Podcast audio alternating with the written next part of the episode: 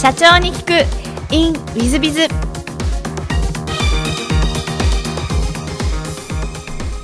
ィズビズの新谷です。先週の続きをお聞きください。で今現在のもしよろしければあの SGO ソリューションズさんのあの事業内容をぜひあのご説明していただきたいなと思うんですけども、どんな事業をやってらっしゃいますでしょうか？はい。B2B ビジネスモデル。B2B のビジネスモデルかつ、えー中小企業に、えー特化した、えー営業戦略を立てる側と、えー動かす側と、まあ、そこのコンサルテーションを中心にやらせていただいていてで最近では営業戦略というのはいわゆる人が動くリアルもあればインターネットを使ったウェブですね。まあ、このウェブとリアルの両側面からの営業戦略っていうものを合わせて、えーご提案させていただいている会社で、えー差別化困難な、事業者さんに特化してさらに特化してやらせていただいていて、まあ、それはあの印刷、えー広告、えー運輸ですね。であとはまあ製造業、えー人材はいあとはまあ産業廃棄物 IT 医療介護、まあ、こういったところを、まあ、結構幅広いっちゃ幅広いんですけれどもいわゆる社用産業とか成熟産業とか言われているような差別化の難しいところですね。でここに目をつけた理由があのこれはもう日本の産業発展の歴史というか構造的な問題だとは思うんですけども多くが下請け構造なんですね。で中小企業さんがなかなかこう自立できたあの中小企業さんがあまりたくさんなくてでもっとこうすればいいのになもっとこうすればもっと売れるのにとかもっと自立したらもっとブランド力が上がるのになっていう会社さんが、まあ、まだ110社程度ですけど本当にたくさんあるんですよね。でそういう会社さんをもっとこうあの発展させたい、はい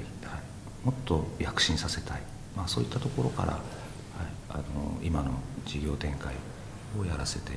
いただいてますね。はいはい、ありがとうございます。あのぜひあのウィズでもあの辰巳社長のセミナーやっておりますので、ぜひリスナーの皆さん一度ご参加いただければなと思ってるんですけども、ちょっと話を変えまして、えー全く違う質問なんですが、好きなもの好きなことを事前に、えーお聞きしたところ、ちょっと大変面白いおあのお答えで、道具と考えること、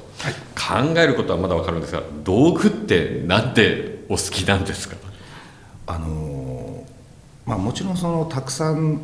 のつ作るその大量生産品来にドーンと乗っかる大量生産品にも必ず、えー奥底に、えーその商品のコンセプトとか考え方とかどんな人をターゲットにしてるのかとかどういう使う場面を想定しているのかっていうあの必ず思考プロセスが存在すると思ってるんですね。なのでこう例えばこの手元にある名刺入れ一つ取ったとしても、はいまあ、僕革製品がとと特に好きであのよく見るんですけれども革のことはあまり分かってないんですがあのこういうその一つのものを作る側がどんなことを考えて作ったんだろうかっていうちょっとエピソードとかバックグラウンドなんかに興味を持つとあの物の価値って上がると思ってるんですね。なのであのそういうふうなもので物の見方で物を見ているとおのずと愛着も湧いてくるし持ちも良くなるしあの高いものがいいものとは限らないじゃないですか自分にとってエピソードのあるものとか自分にとって共感できるものが本当のいいものだと思うので、まあ、そこを感じられる瞬間というのがすごくこう楽しくてあの、まあ、買い物したりもそうですしあのそうですね。あのインターネットで物を見てたとしても、うんそういう考えながら見るのが非常に好きなので、まあ、つまりは道具好き。であとはそうですね。あの、まあ、野球をやってるって話がちらっと出ましたけれども実は野球のグローブ一つとっても非常に長い歴史とこだわりとあとはあの各社メーカーの技術がすごく詰まっているんですね。で裏側ではグローブの職人とかデザイナーがあのメーカーさんで取り合いになってるんですよ。例えば今シーズンはあアディダスに職人が引っ張られたので今年のアディダスのグローブ面白いぞみたいな、まあ、そういうようなこう話だったりあとは腕時計ですね。あと腕時計も大好きで。であの私の生まれた1969年というのは実はその腕時計の歴史の中でも非常にあのインパクトのある年であの初めて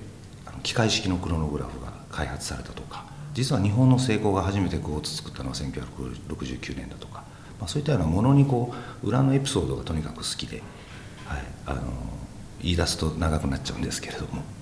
はい、なのでこう道具好きっていうのはこの作り手のエピソードとか、まあ、コンセプトっていうのが宿るっていう点で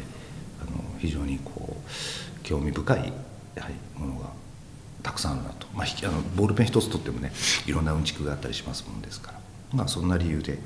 そうですね好きなものを道具というふうに、はい、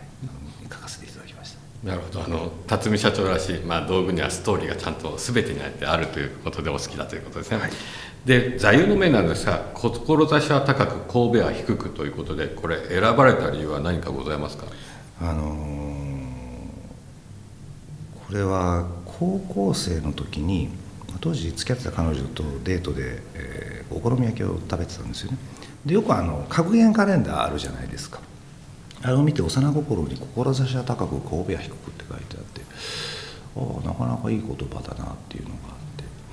あの神戸は低くっていうのは多分こう、まあ、ペコペコ頭を下げるという解釈はせずにあのまあ謙虚でいること紳士であることっていう、まあ、そういった意味合いで解釈したものですから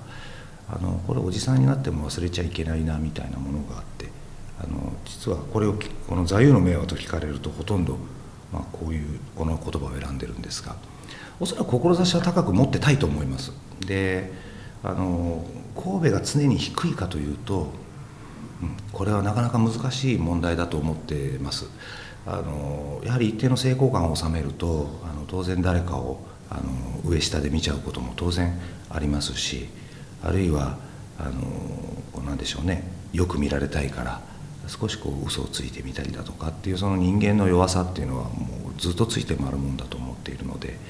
あの時としてじか勝手に自己反省してあの落ち込んでる日もあったりもするんですけれどもこのこの志を高くかつ神戸を低くっていうのはすごく難しいことだと思ってるんですね。なので多分これはもう一生涯あの今日はどうだったかななどと思いながら、はい、過ごす毎日なんだろうなとおそらく死ぬまでこの言葉は、はい、あの捨てずにいるんじゃないかなと思ってこの言葉を選ばせていただきました。なるほど、はい、まあ、高校生の時にこのお見つけになってそのまま今も思ってらっしゃってるのは辰巳社長らしい一途な感じがあって大変素晴らしいなと思うんですけども。ありがとうございます。あの最後にですね、えー、この番組経営者向け、えー、社長さん向けもしくはこれから起業したい方向けの番組でございまして、はい、まあ、企業社長の成功の秘訣なんかをお教えいただけたらなと思ってるんですけども。はい。えー、っといくつかあります。あのまず経営観経営に対する考え方を強く持つことこれは会社経営じゃなくてもフリーランスでもいいんですけど事業観ですねあのいわゆる目的につながる話だとは思うんですけれども実はあのうちの会社もコンサルティングスキルよりも大切にしているものが経営観なんですね。あのまあ、経営って何なのっていうことをあの私たちの中でも実は長く議論した時期があってあのまあ、一口に利益だっていう方が非常に多いんですね。で私たちから見ると利益って会計なのであの事業を通じて社会と向き合い続けることと今定義しています。であの社会と向き合い続けるというのは常にお客さんと相対しているという意味を指すんですけれどもお客さんと相対していくためには事業を継続しないといけない。で事業を継続するためには利益を生み出し続けないといけない。じゃあ利益を生み出し続けるには常にお客さんからの評価を得続けなければならない、まあ、つまり利益は目的ではなく手段である条件であるっていう、まあ、こういうところからあの事業の目的というものを、えー、しっかり持つこと。これがやはり一つです。でただ残念ながら私たちはあの利益がなくなると会社がなくなるのであの利益が目的化する瞬間が必ずあると思うんですね。残念ながら。ただその利益を目的化している時期は私あっていいと思うんです。で利益を目的化している自分たちを真摯に受け止めて今は我慢の時期なんだと。だから利益をちゃんと上げて社会とまた向き合えるようにしていこうという志で経営というものをやってもらいたいな事業というものをやってもらいたいなという、まあ、それが一つですね。であともう一つ先ほど事業の目的という表現をしましたけれどもあの本当に難しいことなんですがその事業の目的に忠実でいられるかどうかここは非常に重要な要素だと思います。かつて私もあのフリーランスの時にもう今日で来なくていいよっていう言われたことが何度か起きたんですね。契約取ったしばらくしてから。でそれが2つぐらいポンポンと続いた時にあれちょっと前までうまくいってたのにおかしいなと。で非常に強い疑問を持ったので当時描いた企画書をもう一回読み返したんですね。でその時に何を思って書いたかっていうことを思い出すと実は相手のこと考えてないんですよね。あの売り上げ欲しくて書いてんですよね。だからとてもこう調子のいいこと書いてるしあの根拠のないあの想定される成果なんか書いちゃってるしおそらくこれ見透かされたらんだろうなと。でそう思った時にじゃあ事業の目的って何なんだ？じゃあ結局自分たちの利益に振り回されてあの相手を、まあ、悪く言うと騙す格好になってしまった。おそらくこれだと成功するはずがないと思うんですね。なので事業の目的に忠実であるっていうのは非常に難しいことでありますけれどもまさにこれは経営者とか事業家の自分との戦いだと思います。そこに好奇心持って向き合い続けられるかどうかこれは重要な成功の要素かなと思います。なので私も今成功しているかというと非常に難しいです。あのお答えするのが。ただそこを忘れずにギリギリまで頑張って歯食いしばって頑張ると結果としてあもしかしたらあれは成功と言えるのかもしれないという日が来るのかなとあの勝手に期待して、はい、毎日仕事させていただいております。はいありがとうございます。大変勉強になるお話でございました。はいありがとうございます。えー、私もぜひあの辰巳社長のようになれるように頑張りたいなと思いますけども、えー、リスナーの皆様本日はお忙しい中お聞きいただきまして誠にありがとうございます。ぜひ皆様参考にしていただければと存じます。本日は辰巳社長様ありがとうございました、はい、どうもありがとうございました。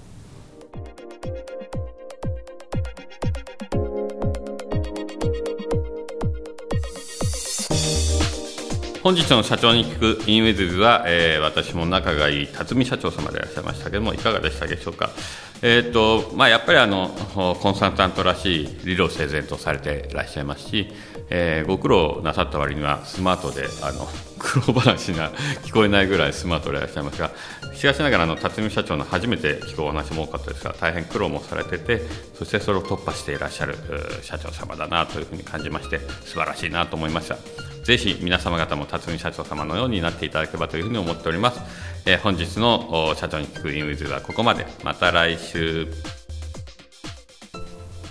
3分コンサルティング。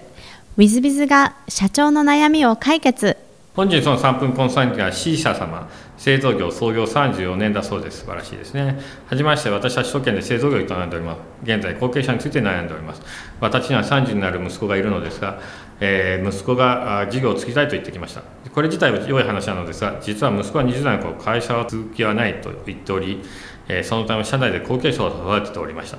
後継者として目をかけていたものが育ち、そろそろ後継者として指名をしようと思った矢先に息子が会社を継ぎたいと言われました。社内では私が目をかけていたものが継ぐだろうという空気があり、ここで息子を後継者と入れてしまえば反発を招るかもしれません。息子幹部、どちらの会社に継がせるべきか、新谷さん、どのようなお考えかお聞かせいただけないでしょうか。いや、これは大変な問題、難しい問題なので、何とも判断しづらい問題です。ですので、社長様が最後判断いただければというふうには思っております。でしかしながら、もし私だったらということであれば、まあ、一旦息子さんを入れることはしたいなと思う。しかしながら息子さんにはっきりと言うともうお前継がないと言ったから育てちゃったと。で第三者の幹部がいるのでそれを後継者にしたいと。第一候補として。もちろんお前がその後育ってあのその幹部よりも優秀なあ社長ができそうになったらお前を継がしてもいい。でもその時には幹部ともし息子さんが同等であったらば幹部の方第三者を選ぶよと言って、え、私だったら入れる。耐えるんだなと言って入れる。で耐えないって言ったらもう二度と戻ってくるな。ですね。まああの私は息子に大変厳しいですので、えー、そういう感じになろうかと思います。昔あの原辰徳のお父さんの原さんが原光監督が、えー、東海大の相模高校の監督をしてて全国大会で全国優勝を何度かしてますが、えー、原辰徳息子が入った時に1年生に入った時にこんなことを言ったそうです、えー、誰よりも努力をしよう誰よりも練習をしろ。そして、えー、もしお前と同じレベルのやつがいたらお父さんは監督だからその他人の息子さんを優先しなければいけない。だからお前は圧倒的にうまくならねばならない。こう言ったそうですね。でそしたらあのぐらいの大プロ野球選手大監督になりましたんでそれぐらいの努力をしていただかないと息子さんには困るということなんだと思います私自身自分の息子のに大学生が子供が2人いますが継がせるつもりは、えー、今のところありませんし言ってきたら、えー、他のお,、まあ、お子さんたちといいますか社員たちと同様に、えー、厳しくしますけどもしかすると息子の方が厳しくなるでしょうそうじゃなきゃまずいんですね。えー、そういうもんだと思います。えー、そういう意味で、えー、息子さんを鍛えるという意味でも競争させるというのは正しいなと思います。お父さんが甘くなったら、えー、後継者は育たないんじゃないかなというのが私の考え方です。え、リスナーの皆さんはどうお考えでしょうか？ちょっと大変難しい問題なんで皆さんいろいろ考えてみたらいかがかなと思います。皆さん方も同じように同じ問題にぶち当たる可能性はありますので、ぜひお考えください。本日の3分コンサルティングここまで。また来週。